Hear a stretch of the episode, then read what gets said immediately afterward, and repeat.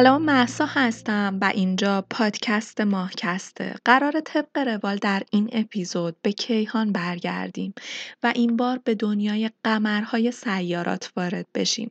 معمولا سیارات برای ما مهره های پررنگتری هستند که بیشتر به چشممون میان. اما جالبه بدونید قمرهای منظومه ما بسیار بیشتر از تعداد سیاراته. قمرهایی که هر کدوم جهان و داستان خودشون رو دارن و البته ویژگی های خاصی که ما رو به کشف حیات روشون امیدوار کرده. ماهایی که روی خودشون اقیانوس ها رو پرورش دادن و حتی دور خودشون جو ایجاد کردن. دانشمندان ناسا جمله جالبی دارن. قمرها مال من، سیارات مال شما.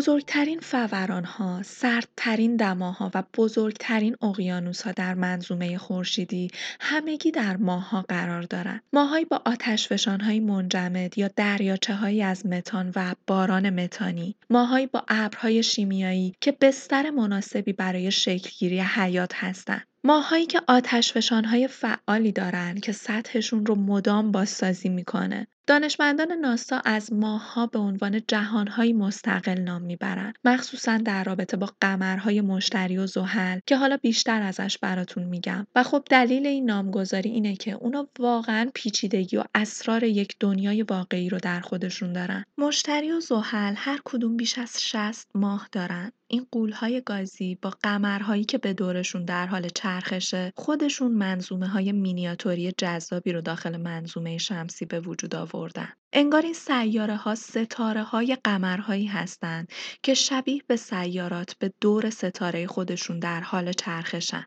هر قمر با قمر دیگه متفاوته و یک شخصیت مستقل داره. شاید واسه همینه که دانشمندان ناسا از ماه‌ها به عنوان جهان‌های مستقل نام می‌برن. هر ماه منحصر به فرده اما همه اونها در یک چیز مشترکن و اون اینه که همه ماه‌ها شبیه به یک ماهواره طبیعی هستن. ماهواره هایی که به فضا میفرستیم توسط جاذبه زمین مداری رو شکل میدن و به دور زمین میچرخن. همون کاری که ماه خودمون در حال انجام دادنشه. یعنی جاذبه زمین براش مداری رو ساخته که باعث میشه در همون مدار به دور زمین در حال چرخش باشه. قمرهای سیارات دیگه به واسطه جاذبه جاذبه سیاره خودشون در مداری به دور اون سیارات ثابت نگه داشته میشن. ولی ماها خیلی بیشتر از یک چرخش ساده کاربرد دارن. این یک رابطه دو طرفه است. قمرها به سیارات کمک می‌کنن تا در مدارشون ثابت باقی بمونن و در واقع شبیه به نازمانی هستند که نظم منظومه خورشیدی رو حفظ می‌کنن. تولد قمرها کاملا شبیه به شکلگیری و ساخت سیاره ها بوده. زمانی که یک ستاره به پایان عمر خودش می‌رسه و نابود میشه، مقدار زیادی قبار و گاز رو در اطراف پراکنده کنده می‌کنه. کم کم این ذرات گرد و غبار به هم میچسبن و سنگ ها رو تشکیل میدن. این سنگ ها به هم برخورد می‌کنن و سنگ های بزرگتری رو می‌سازن. به آرومی این اشیاء ساخته شده بزرگ و بزرگتر میشن. به این فرایند رشد پیوسته گفته میشه. می‌تونید بهش شبیه به ساختن یک گلوله برفی نگاه کنید که از یک تپه به سمت پایین حرکت می‌کنه و هر چقدر که بیشتر به سمت پایین میره برف بیشتری رو به دور خودش جمع می‌کنه. این در واقع روند شکلگیری تمام سیاره ها و قمر هاست. به نظر ساده میاد اما تا سال 2003 کسی از این موضوع خبر نداشت. در ایستگاه بین المللی فضایی فضانوردی به نام دانلد پتت در حال انجام آزمایشاتی در جاذبه صفر بود. اون دونه های شکر و نمک رو داخل یک کیف پلاستیکی پر از آب گذاشت و براش جالب بود که اون دونه ها به جای شناور شدن و جدا حرکت کردن شروع به چسبیدن به همدیگه کردن. در واقع با این روشه که سیاره ها و ماه ها ساخته شدن ولی به جای شکلگیری دور ستاره ها اکثر ماه های بزرگ به دور سیارات شکل گرفتن. اما اگر روند تشکیل همه ماه ها یکسانه پس چرا اینقدر با هم تفاوت دارن؟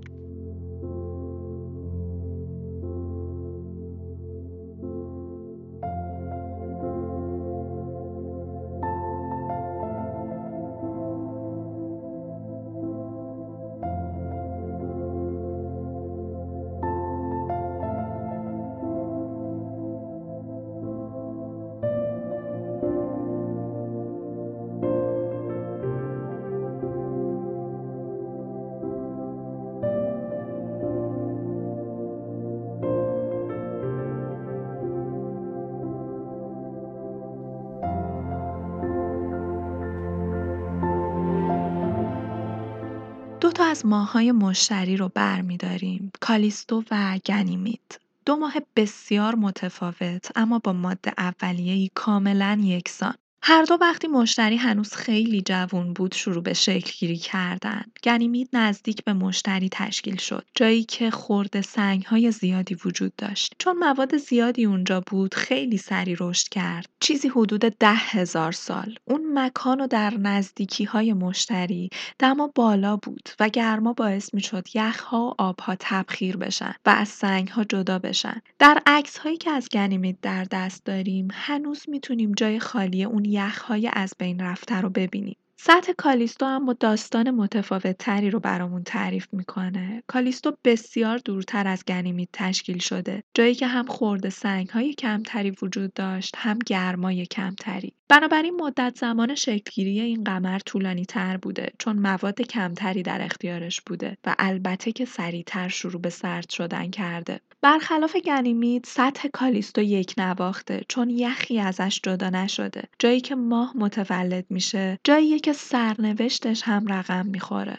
اما بعد از تولد هر ماه چی در انتظارشه؟ محل تولد هر ماه تعیین می‌کنه که اون ماه قرار دووم بیاره یا رو به نابودی بره. اگر ماه خیلی نزدیک به سیارش باشه جاذبه سیاره اون رو متلاشی می‌کنه و از بین می‌بره. دانشمندان معتقدند وقتی مشتری جوون بود این اتفاق برای تعداد زیادی از قمرهاش افتاده. ماهایی که امروز در اطراف مشتری حضور دارند در واقع بازمونده های اون قمرها هستند اما همچنان مشتری در تلاش تا اونها رو هم بخوره جاذبه قوی این سیاره به ماها می‌رسه و اونها رو محکم به سمت خودش می‌کشه و این اتفاق قمرها رو از توپهای سنگی و مرده به جهانهای عجیب و دراماتیک تبدیل می‌کنه. مشتری بزرگترین سیاره منظومه ما 79 قمر داره. چهار تا از این قمرها رو به نام قمرهای گالیلئی می‌شناسیم که به افتخار گالیله روشون گذاشته شده و گالیله اونها رو در سال 1610 کشف کرده. ما با این قمرها فهمیدیم چطور جاذبه می‌تونه روی شکل و رفتار یک قمر تاثیر بذاره.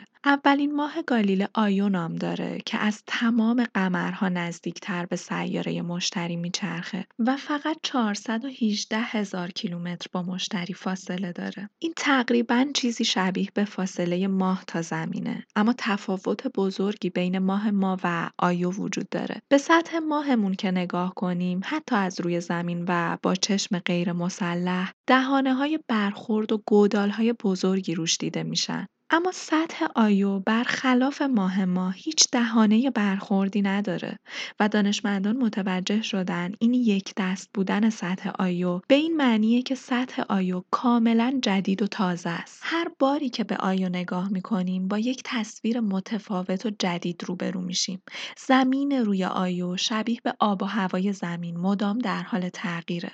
آیو به حدی فعاله که وقتی دانشمندان برای اولین بار موفق به دیدنش شدن شگفت زده شدن. آیا پر از آتش های فعاله؟ من فیلم آتش های آیو رو در اینستاگرام ماهکست می‌ذارم براتون. بعد از کشف اون آتش ها همه سوال مشابه و مشترک داشتن. چطور ممکنه روی سطح ما آتش های فعال وجود داشته باشه؟ و جواب خیلی ساده بود. همون نیروی شگفت انگیز همیشگی یعنی جاذبه. جاذبه مشتری اونقدر زیاده که به آیو می‌رسه و بهش فشار میاد و تنها جاذبه مشتری نیست. بلکه ماهای اطراف مشتری که در واقع همسایه های آیو هستن هم روش تاثیر می‌ذارن و اون رو به سمت خودشون می‌کشن. این نیروهای جاذبه خلاف هم مدام به آیو فشار میارن و هسته اون رو تحت تاثیر قرار میدن. هسته آیو تحت تاثیر این نیروها شبیه به آدامس کش میاد و عقب و جلو میره که بهش اصطکاک جزر و مدی گفته میشه. این اصطکاک باعث ایجاد گرمای شدیدی در هسته آیو میشه. هسته آیو گرم میشه. و در نتیجه این گرم شدن آیو تبدیل به یکی از آتش فشان خیزترین مکانهای منظومه خورشیدی میشه؟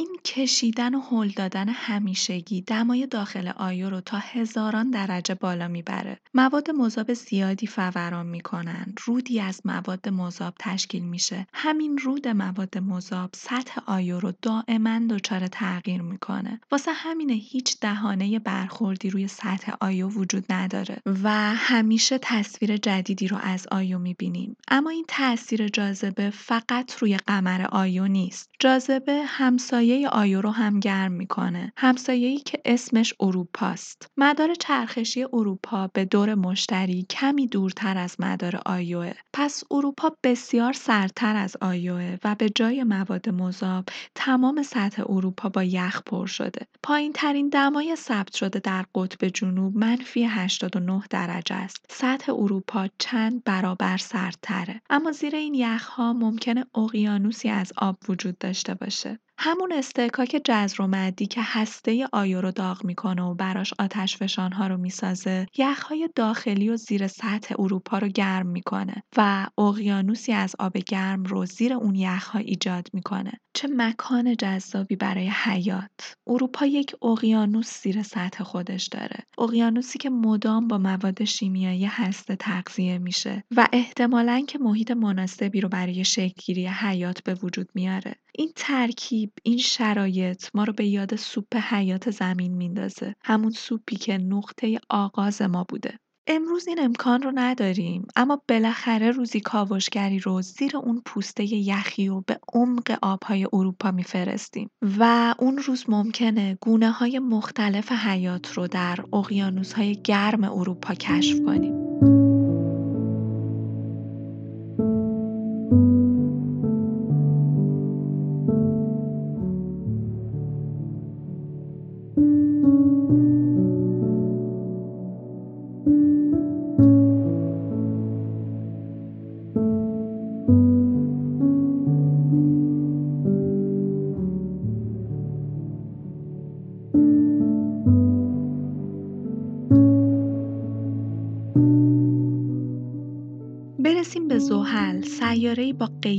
ترین منظومه ماهی. با ارزی بیش از 321 هزار کیلومتر که واقع بینانه در اطرافش بیش از یک میلیارد ماه در حال گردشه که در کنار هم حلقه های زحل رو می‌سازن. یک ماه یا همون قمر تا زمانی که به دور سیاره خودش در حال چرخشه می‌تونه یک تکه سنگ کوچیک یا یخی باشه به اندازه یک قلب سنگ. اما اون چه که ما به عنوان یک قمر به رسمیت می‌شناسیم ماهیه که حداقل یک تا دو کیلومتر عرض داشته باشه. پس ما همه چند میلیارد تکه سرگردان در اطراف زحل رو ماه نمی‌دونیم. حلقه های زحل یکی از بزرگترین رازهای منظومه خورشیدی هست. ما برای کشف این راز بزرگ کاوشگر کاسینی رو به فضا فرستادیم. کاسینی زیباترین عکس های ممکن رو از زحل برامون فرستاده. عکس ها رو می‌تونید در پیج ماهکست ببینید. در یکی از این عکس ها کاسینی جایی پشت زحل قرار گرفت. جایی که خورشید به طور کامل پشت زحل پنهان شد و این موقعیت زیباترین عکس های ممکن رو از زحل برامون ساخت. تا قبل از کاسینی ما فکر می‌کردیم زحل فقط هشت حلقه داره. اما امروز می‌دونیم بیش از سی حلقه وجود داره. دانشمندان فکر می‌کردن حلقه های زحل در واقع باقی مونده های یخی 4 میلیارد ساله هستند که در زمان تولد زحل در اطرافش شروع به چرخیدن کردن. ولی چیزی به این کهنسالی نمی‌تونه فقط یخ باشه. بلکه باید رد پایی از گرد و غبار کیهانی هم درش وجود داشته باشه اما نکته عجیب در رابطه با حلقه های زحل اینه که اونا تکه یخ های کاملا جدید و شفاف و تازه هستند و هیچ شباهتی به یخهای پوشیده از گرد و غبار و پیر ندارن. برای بررسی بیشتر، اتاق کنترل ناسا کاسینی رو به حلقه های زحل نزدیک تر کرد. چیزی که کاوشگر مشاهده کرد این بود که همه ذرات یخی درون حلقه ها دائما در حال برخورد به هم هستند و هر کدوم از این برخوردها سطح تازه‌ای رو برای یخها می‌سازه و در واقع به طور مدام اونها رو سیقل میده. این داستانیه که ستاره شناسان تعریف می‌کنن وقتی که زحل جوون بود حلقه ای نداشت با قمرهای بسیار زیادی احاطه شده بود. اما روزی یک دنباله دار از اعماق فضا از راه می‌رسه و به یکی از این قمرها برخورد می‌کنه. دار به میلیاردها تکه تقسیم میشه. اون قمر هم در اثر این ضربه به زحل نزدیکتر میشه. اونقدر نزدیک که جاذبه زحل اون رو تکه تکه می‌کنه. تکه های خرد شده ماه و دار با هم مخلوط شدن. به تدریج جاذبه زحل این تکه ها رو در مداری جدید به دور خودش نگه میداره. در واقع داستان هر ماهی داستان جاذبه است. جاذبه اونها رو در مدار خودشون حفظ می‌کنه. جاذبه هسته اونها رو گرم می‌کنه و به سطح ماه فرم میده. حتی زنده موندن یا تخریب ماهها رو رقم می‌زنه. جاذبه حتی می‌تونه با دزدیدن دارها و سیارک ها ماههای جدیدی رو برای سیاره هدیه بیاره.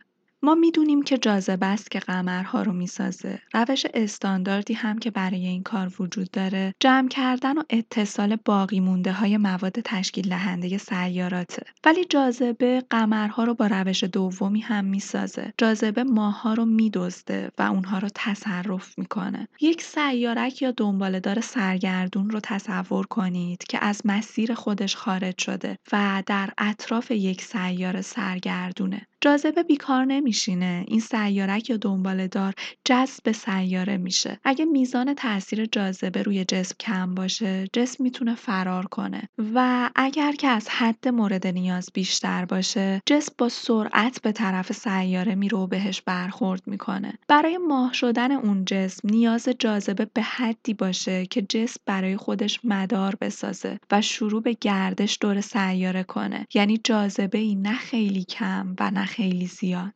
دو تا از قمرهای مریخ به نام فیبوس و دیموس های دزدیده شده ای هستند که امروز به عنوان قمرهای مریخ میشناسیمشون. یکی از اونها همونطور که به دور سیاره در حال چرخشه به سمت بیرون هم هل داده میشه و بالاخره روزی از این اسارت آزاد میشه و به سفر خودش در فضا ادامه میده. مریخ یکی از ماهای خودش رو با این اتفاق برای همیشه از دست میده.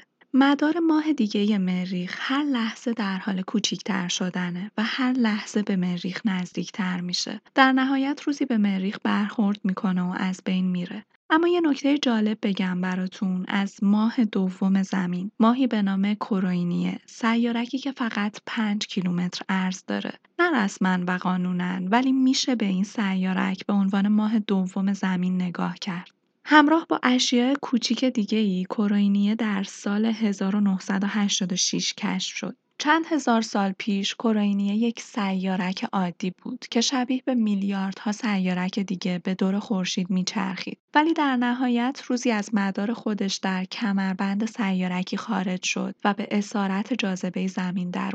اما بعد از این اتفاق کروینیه یک حرکت غیرعادی کرد و به جای چرخیدن به دور زمین شبیه به یک ماه عادی شروع به چرخش در مدار جدیدی کرد. ها اون رو به عنوان ماه زمین می‌شناسن اما این تصور کاملا درستی نیست چون کروینیه در حال چرخش به دور زمین نیست. این سیارک در مدار خورشید گیر افتاده و به دور خورشید در حال چرخشه و خب درست این مدار باعث میشه گاهی در مدار زمین هم قرار بگیره. اما کروینیه واجد شرایط نیست که بخواد زمین رو از تک ماه بودن خودش خارج کنه و بخواد واسه من و ماه و ماه کس درد سر بشه. ما مال این حرفا نیست.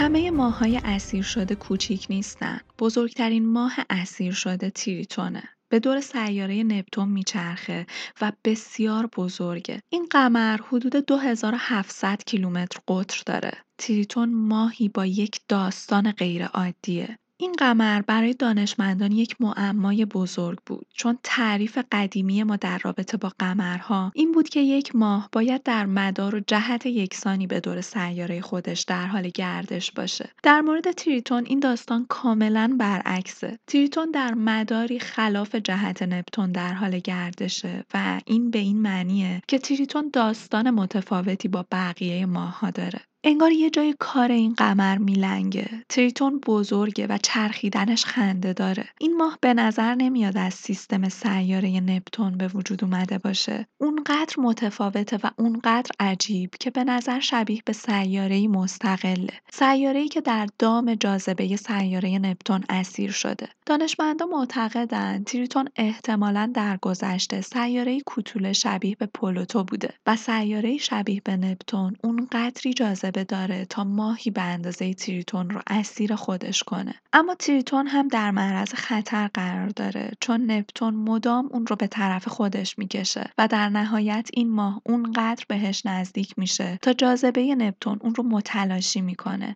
تریتون بعد از این اتفاق به شکل جدیدی دوباره متولد میشه. تکه های تریتون چیزی شبیه به حلقه های دور زحل رو به وجود میارن. حلقه هایی که دور سیاره نپتون رو احاطه می‌کنن و ازش چیزی شبیه به زحل می‌سازن. اما بریم سراغ ماه خودمون. اینکه از کجا اومده؟ آیا اسیر شده یا حقیقت چیز متفاوتیه؟ ماه ما شبیه به اکثر ماه‌های دیگه سنگی بی‌حاصل و پر از جای گودی های برخورده. اما ماه ما از یک لحاظ بسیار منحصر به فرده. تا مدت‌های زیادی ستاره شناسان فکر می‌کردند که ماه ما از خورد سنگ‌های باقی مونده از تولد زمین به وجود اومده. اما در دهه 1960 مشخص شد داستان چیزی کاملا متفاوته که ماه ما در نتیجه یک برخورد بزرگ متولد شده. منظومه خورشیدی رو حدود 4.5 میلیارد سال پیش تصور کنید. زمین جوان یکی از صدها سیاره جدیدیه که در حال چرخش به دور خورشید هستند. یکی از این سیارات سیاره‌ای به اندازه مریخ به نام تئاس که در مسیر برخورد با زمین جوان قرار گرفته. اونها با سرعت هزاران مایل بر ساعت به هم برخورد می‌کنن. در اثر این برخورد تئا نابود میشه و زمین جوان به سختی دووم میاره. این برخورد میلیون ها تن خورده سنگ رو به فضا پرتاب می‌کنه. جاذبه زمین این خورده سنگ ها رو در مداری نگه میداره تا به دورش بچرخن.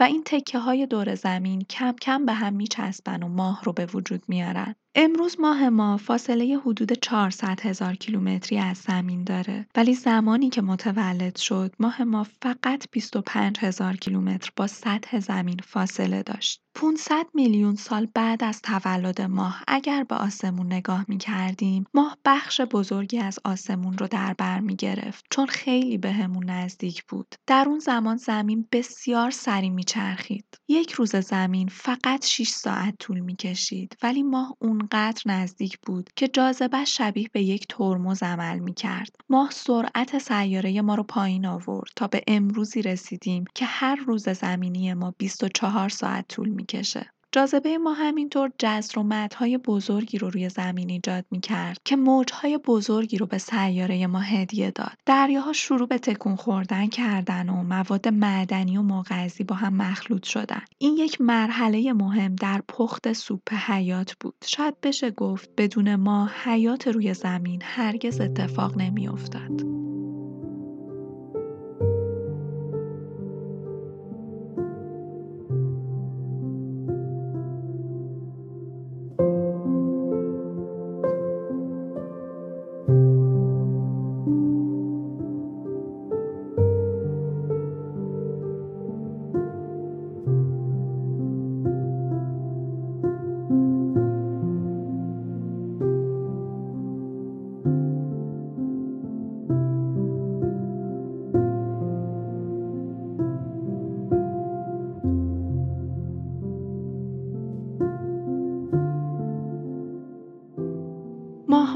از شگفتی هستند. ماهایی با های عظیم وجود دارند.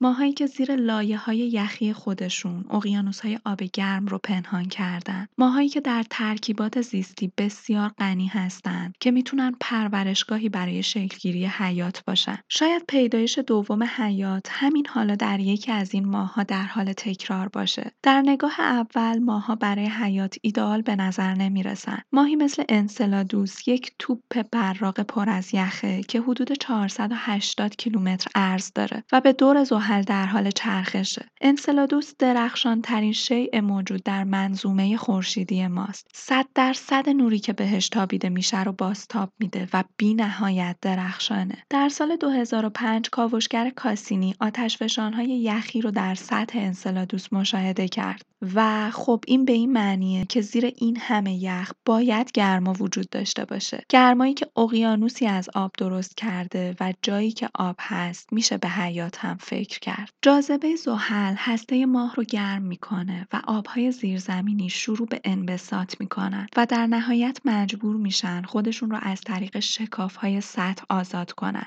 و شبیه به بلورهای یخ در فضا پراکنده بشن. در این یخهای خارج شده دانشمندان نمک و ترکیبات ساده زیستی پیدا کردن. این نشون میده که آب زیر یخ نه تنها که گرمه بلکه سرشار از مواد مغذی هم هست. گرما، آب و مواد مغذی آشنا به نظر می‌رسن نه؟ همینطور بود که حیات روی زمین آغاز شد. انسلادوس زحل یه اقیانوس داره. اروپای مشتری هم همینطور.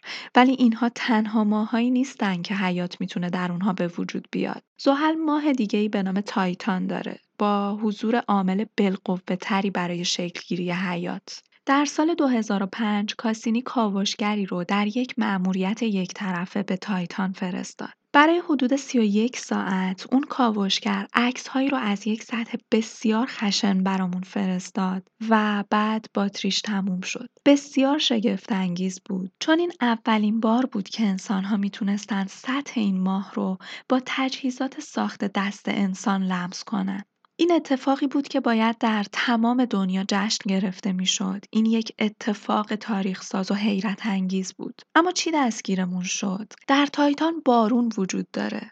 های بارون تایتان دو برابر اندازه های بارون روی زمینه ولی یک فرق مهم و اساسی هم وجود داره جنس اون بارون از آب نیست بلکه از متانه. اینجا و روی زمین متان از جنس گازه ولی در قمر تایتان چون دما بسیار پایینه و هوا بسیار سرد متان به صورت مایع حضور داره. امکان داره کوههای یخی از جنس متان رو هم روی تایتان پیدا کنید قطعا که رودها و دریاچه هایی از متان در تایتان وجود دارند و البته که باران و ابرهای متانی و ممکنه حشراتی وجود داشته باشند که در متان شنا می‌کنند حشرات زنده در متان مایع شاید باور نکردنی به نظر برسه. ولی دانشمندان کشف کردند که انسلادوس اروپا و تایتان با ماده‌ای به نام تولین پوشیده شدند تولین شامل مواد ساختاری شیمیایی برای آغاز حیاته. این دستورالعمل طبیعته برای ساخت چیزهایی که حیات در اونها امکان رشد داره.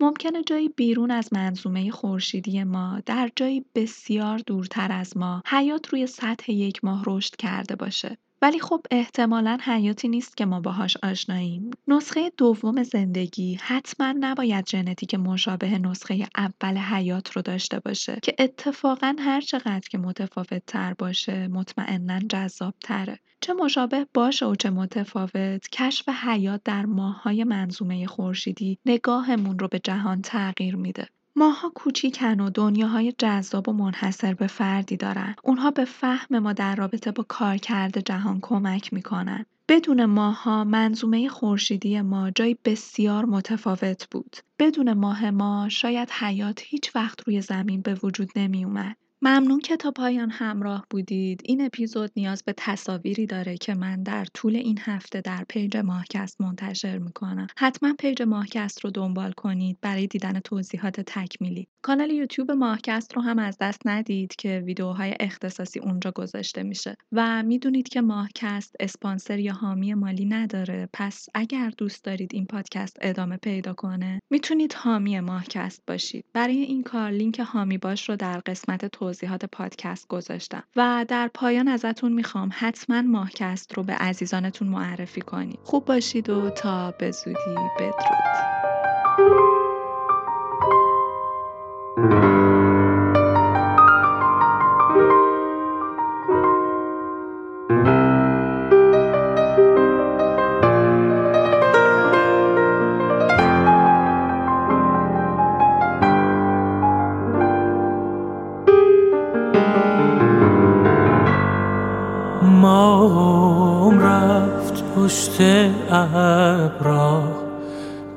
دارم رفته تنها کورم کرده عشق و آم تاریک و بی سرپنام مثل نشو تار سیاه.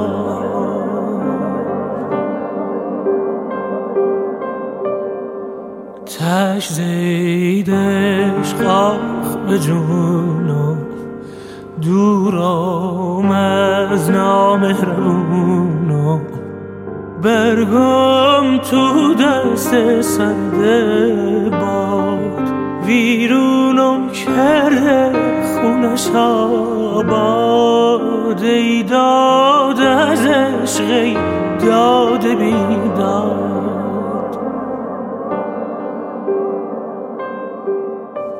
ز وقتی که رفتی شکست بالا به بارون غم خیز خورده خیالم. ز وقتی که رفتی شکست دلشو که سخت ستاره نمی‌دونه حالم. گله می‌کنم شب ما ستاره. چرا قصه غم تمومی نداره ته قصه درده شب قصه سرده نصیب ما از تو همیشون تاره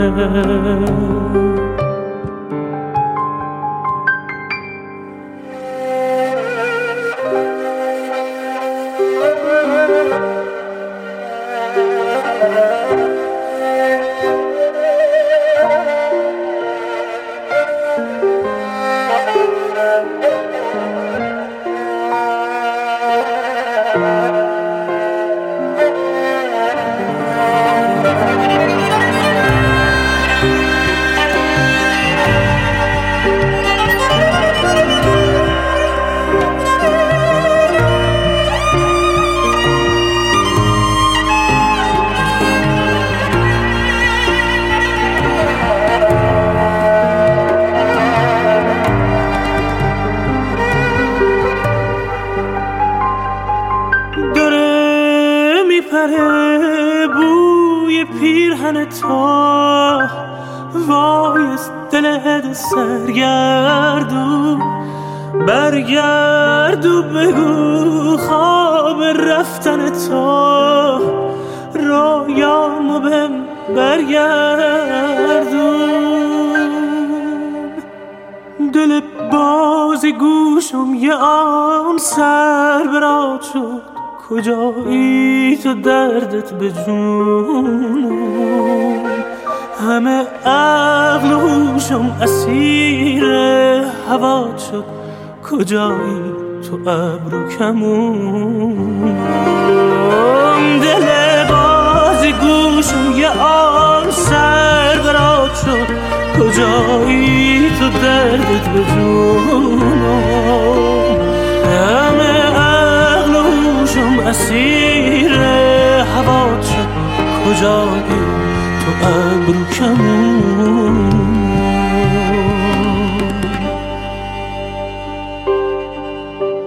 وقتی که رفتی شکست بالا.